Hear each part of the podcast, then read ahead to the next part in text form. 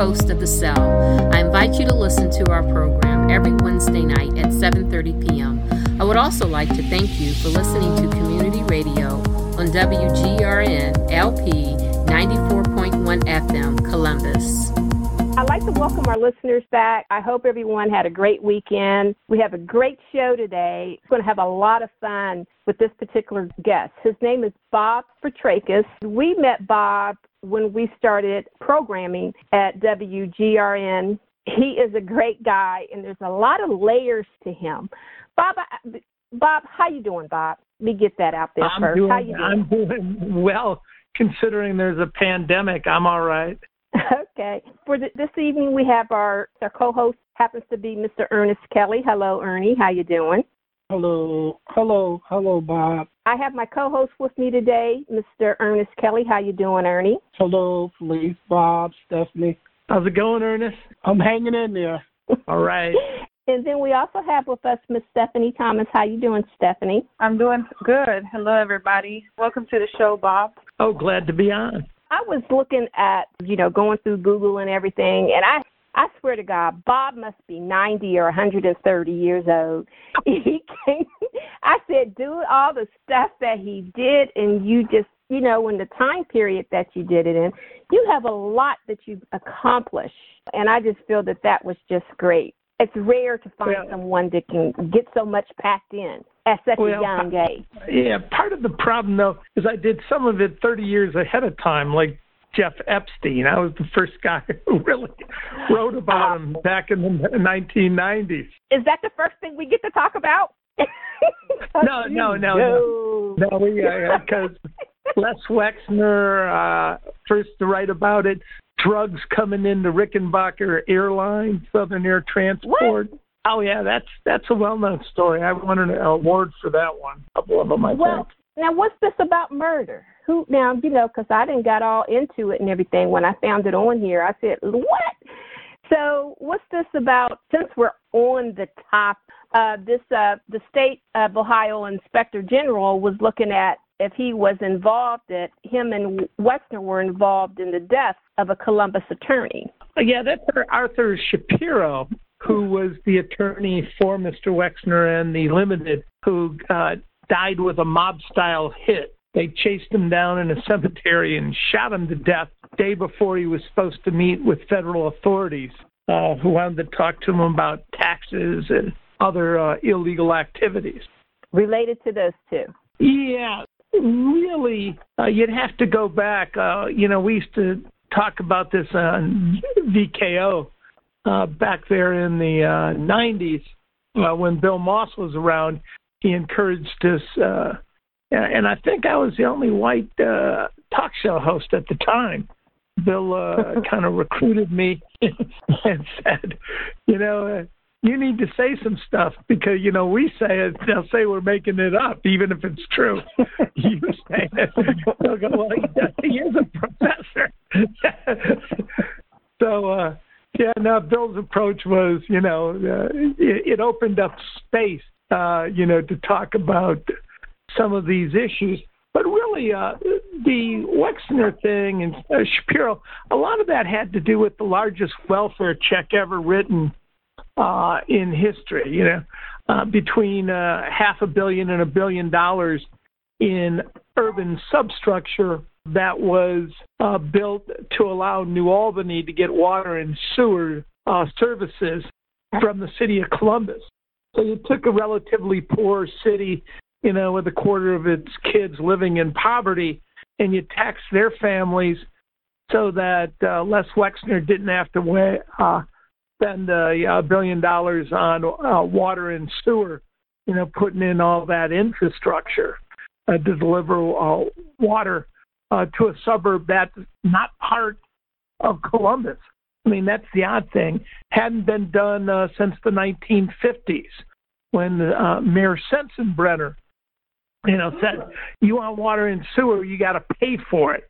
You can't expect the people of Columbus, who are poorer than New Albany and Dublin and those places, to, to pay for your infrastructure." So uh, that's what that was about. Uh, also, you may recall uh, Jerry Hammond was city council president, he ended up uh, resigning over alleged bribes the Major Chord Jazz Club uh, paid to him, you know, uh, through friends of uh, Les Wexner. So it was all a uh, very uh, corrupt period in uh, Columbus City history. I know that I'm gonna have to get a cup of coffee and everything and sit down with you because I mean I really wanted. I mean I've just when I saw I was watching the the movies with Epstein and everything that he was doing with the you know child uh, pornography and uh this just what he was doing and then I like I said it came to I don't know if it was day two or three or part two or three of the show and all of a sudden part two, um, part two I seen you coming up through there. I said I had to rewind. I said, Is that who I think it is? I said, That's Bob. I got somebody right here that can give me all the info that I want. I said, That's Bob up there. Ernie, you got some questions for him before I I continue on? yeah, before you get us before you get us all in trouble. like I said, that's gonna be another cup of coffee. go ahead. Go, go ahead, Ernie. Yeah, Bob. When, when you guys uh, investigate reporting like that, I would be just petrified. When you doing investigate reporting like that, personally, how I don't know how to a- ask it, but do you worry about you know them coming after you? You know, uh, you know, I was more scared going uh, to Detroit public schools when I was a kid than I than I was with Jeff Epstein. you know, you know, I, I went to junior high, Harding Junior High in, in Detroit, and you know, uh, and it was it was a tough neighborhood because all the kid it was little Kentucky, and there was a black housing project, and all I was was one of the only Greeks. Greek Americans who was caught in between conflicts. So now on, on a given day, I was more afraid uh, on every single day growing up. But again, you know, being from Detroit, you know, no one wanted to be a, you know, uh, a punk or afraid. So uh, I, you know, I, I don't really have a lot of that part. But what's real weird is people would come up to me and I could tell they were afraid for me. That's the only time I start to get a little afraid going, these people are generally worried that someone's going to whack me. Yeah, but I, but I figure, you know, uh, you got to do what you got to do. You got, you know, you got to tell the truth. You got to speak truth to power. And you know, uh, and I've I've had threats. Uh, uh, T.G. Banks, Tommy Banks was here in town. His lawyer called me up, Richie Hollenbaugh, and said, "You upset my client." He claims you wrote about him 17 straight weeks, and you know he's making threats against you. So now it was funny, but uh, Earl Smith was the old sheriff, uh, Republican, crusty old, you know, uh, corrupt guy who sold badges, and I used to go to him and say, "You're corrupt, Earl." And Earl say, I'm the least corrupt. I'm not saying I'm not corrupt, but why don't you go after the big money?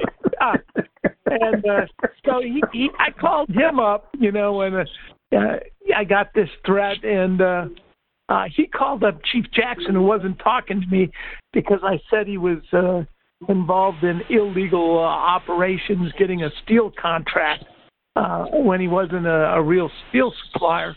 But uh, I asked Earl Smith later. I said, "Well, what happened?" He goes, "Well, he had, you know, he had Tommy picked up, and they had a talking with him, and he said." You know, if you shoot or kill Fitrakis, every everyone will believe everything he ever wrote. Best to ignore him and just call him a conspiracy theorist. Bob? I I skipped the part that I'm supposed to do which is so that our listeners know who you are. Because as soon as I, you I, said that was Epstein, literally going to be my question, got, Felice. yeah, okay, because I just got as soon as you said Epstein, I just forgot all about having you yourself. Right, But I'm like, our listeners right- probably don't even know who he is. okay, but yeah, I got into my Epstein little kick. Go ahead, Steph. You can ask that question. No, you're fine, Bob. I guess for our listeners, and I mean, I think we kind of, you know, we were so excited to have you on the show. We just jumped in and started asking questions and started talking about cups of coffee. Um, so, um, if you don't mind, if you don't mind, just telling us a little bit about yourself, um, and then also what motivated you to go into what you do, um, so your, our listeners know a little bit more about you. Well, uh, I'm I'm originally from Detroit. Uh, I went over that uh, when I was talking about going to junior high there, right? Uh, I had the uh, uh, at least the historical insight of living through the '67 riot uh, in Detroit, which uh, in many ways changed me because you know uh, the city burnt down, 42 people died, and I can remember being over, you know, in this neighborhood that had a black housing project, you know, sort of, and uh, all these Appalachians. And I remember uh, a lot of these people from Kentucky, you know, the Burtons and the Slaytons, and uh, all saying, "Well, you know, why why'd they burn down the city?" And I'm thinking. Everyone knows because if they walk into this neighborhood, the police beat anyone who's black. Right? They used to have the 330, right? That if you were a black male and it was, you know, past, you know, uh, dusk and you uh, you came into an all white community and everyone knew the roads, you know, Evergreen, Greenfield. If you were the other side of that, you had a choice. You had to fight the big four, the four police officers, four to a van, uh, or you had to take 30 days. It was 330. Uh, and, and they were honorable police then right? They'd give you a good time. You just had to fight them four on one. So oh, uh, coming out of Detroit, yeah, that was the 330. Everyone knew the 330. yeah. and, and the back, I had a certain amount of respect. They didn't have much education, but you know, uh, they did let you go. So if you're willing to duke it out with them uh, four on one for three minutes, you, you didn't have to go to jail and get booked into the system. Uh, wow. And now a lot of the police officers will beat you and then charge you with felonious assault because your face kept hitting their fist. Wow, wow, that's that's crazy.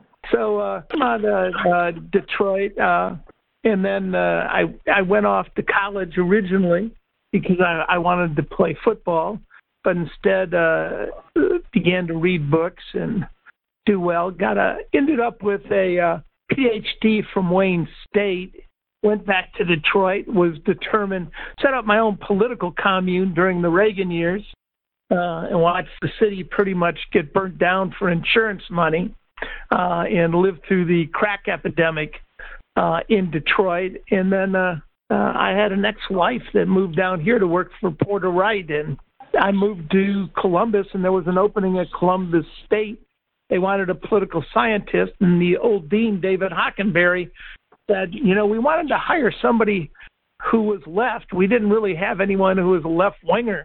And I saw your resume, and I said, this guy looks like he's a left winger. I'd written a dissertation on the failure of socialism in America. So it's the only time affirmative action worked for a, for a left wing socialist like myself. I was a token. They wanted a token left. Okay. So I did that, and then then I, uh, and then there was a guy in charge of black studies, an old friend of mine named Manning Marable, famous black academic. He's running the black studies department up at OSU. So I met with him when I moved down here and took the job, and I said, you know, where are all the progressives? And uh, Manning looked at me and said, "You can be it if you volunteer. There's not much competition here in Columbus. Nobody wants to be a lefty. So uh, I said, Well, what do I need to do? He goes, I don't know. The only thing I could think of is a small newspaper called the Free Press. You probably just ought to take it over, you know, before it dies. So that's when I went to work, became the editor, and uh, of course, me and uh, uh, my now wife Suzanne Patzer, uh, you know, we've been uh, married for uh, uh, 21 years and been uh, working on the Free Press uh, together since 1991. So, uh, you know, we built that paper up and won a lot of awards. And then I wrote for other papers like Columbus Alive. And then I was getting hauled into so many grand juries because they wanted my sources. They wanted to know who was leaking, who was saying what, because I was reporting on illegalities. I decided I needed to go to law school. So I took, uh, again, uh, a break, uh, sabbatical, and went off to law school and got a uh, doctorate from Ohio State. If you guys excuse me for a minute, we need to take an identification break. Hi, this is Ernest Kelly with the Faith Thomas Foundation. You're listening to The Cell on 94.1 FM, WGRN, and WGRN.org worldwide. Listen to us every Wednesday night at 7.30 p.m. Uh, and uh, I've used it to write a variety of books uh, over the years. Most of the books, 2004 election, I came to sort of national prominence because we challenged the vote count in Ohio, and there was the first debate in the history of the nation in the Senate for two hours. They debated on, uh, for the first time ever, to sit the delegates, Republican uh, electors from Ohio, because of visible corruption.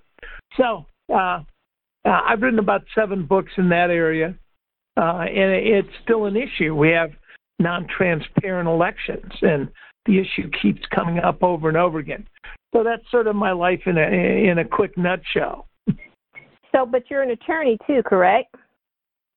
Correct. Yeah, I'm a licensed attorney, and uh, yeah, I did. Uh, uh, I I did was one of the four attorneys in Moss v. uh, Bush that tried to overturn the 2004 election in uh, Ohio, and I also was Jill Stein's recount attorney in 2016 when we tried to recount the vote, and Trump fought us because we didn't believe he won the election.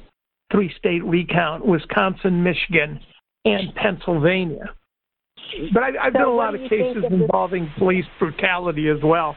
So, what did you think about the marches that we had in Columbus in regard to George Floyd? How did that? I guess I want to say, did you did your uh, clients go up? Yeah, the uh, we we we had a half dozen uh, clients here at Fitrakis, uh, Goodell, Newton. Uh, uh, we we primarily um, uh, moved in uh, heavily when the police began to overcharge, uh, illegally overcharge, and commit perjury. Uh, both our clients had a similar background. Uh, they were young, uh, you know, middle class black men who uh, were coming down for the demonstration, saw the police beating people, you know, smashing them with bikes, turned around to leave quickly. And because they were black and moving quickly, uh, both of them were stopped, beaten, uh, and uh, arrested. So, uh, wow. and you know, one of them was charged with inciting a riot. You know, I'm thinking, okay, by by running quickly away. Uh, in in uh, some of the cases, they had to drop the charges because they. In this case, uh, I was it was one of those running while black. They actually were looking for another black guy who was running, but apparently, uh, our client would do even though he looked, you know, was dressed completely different and looked nothing like the guy they wanted. and, and of course, a lot of the macing and beatings occurred. But again, uh, I work. I have a book of readings, uh, uh, an anthology of uh, articles uh, called "Cops Cover Up and Corruptions," uh, which really looks at the police. My perspective uh, is, you know, an obvious one now, but uh, you know, I've held it you know, ever since I witnessed the riots in Detroit, and you know, from what I've seen, uh, uh, is that you know the police who are overwhelmingly white, who don't live, uh, you know, usually in the county, are like an occupying, you know, force. And uh, uh, of course, uh, you know, all of it uh, has it, it's uh, you know a, a new form of apartheid. You know, uh, Professor uh, Alexander called it right the new Jim Crow. But if you, you look at it, it's a caste system. Americans, uh, you know, if you look at Native Americans and you look at uh, African Americans, we created a caste system, you know, exploited their resources, labor, uh, and then, uh, you know, tried to claim it was all equal. So uh, uh, it's remnants uh, of a battle that, you know, uh, needed to be fought. And at a certain uh, point, a lot of these uh, young kids, you know, I can remember being out there for decades. You know, I've been I've been protesting since you know uh, the early mid '70s, and I, I've been out there when it's been real lean, and there's been a handful of us, and question is, you know, were we going to get beaten or were we going to run? But now there's just a lot of young uh, young people out there, you know, that aren't going to put up with it.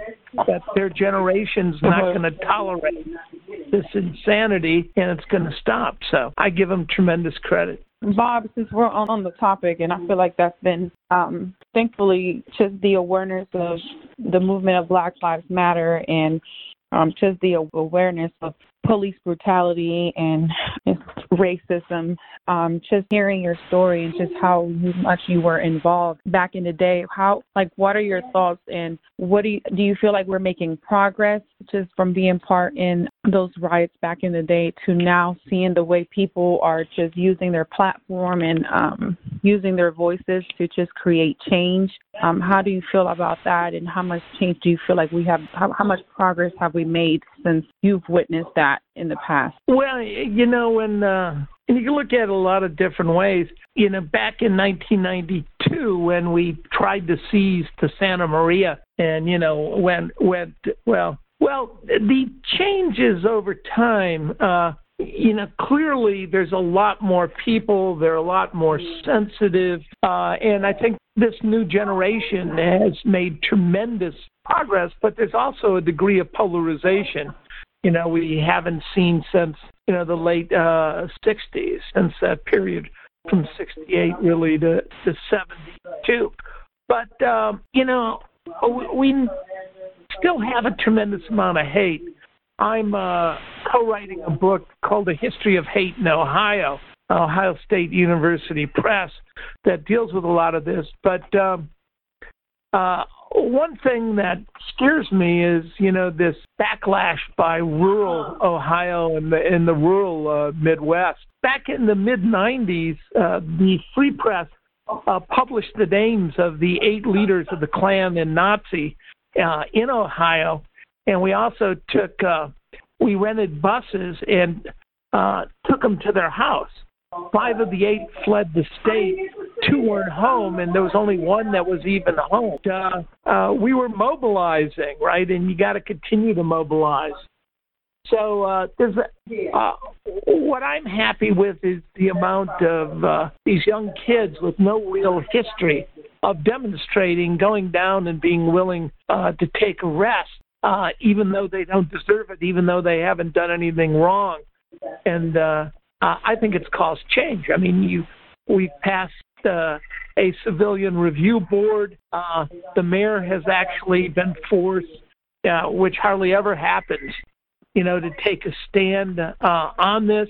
Uh, and I considered it a great victory when the police maced Joyce Beatty and, uh, again, uh, other elected officials. Was, I'm glad the elected officials were down there uh, for once. I've taken my share of mace over the years. I mean, I can still remember covering a police brutality rally, and the police rolled up and maced me.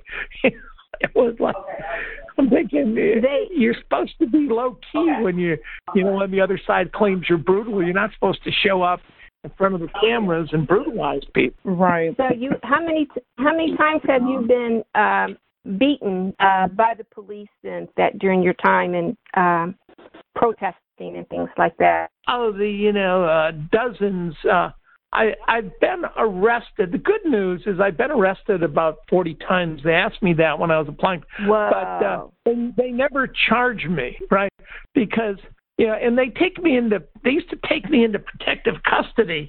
And I tell them is that they were the last people I wanted to protect me, you know, because it sure seemed like they were just putting cuffs on really tight and jerking me around.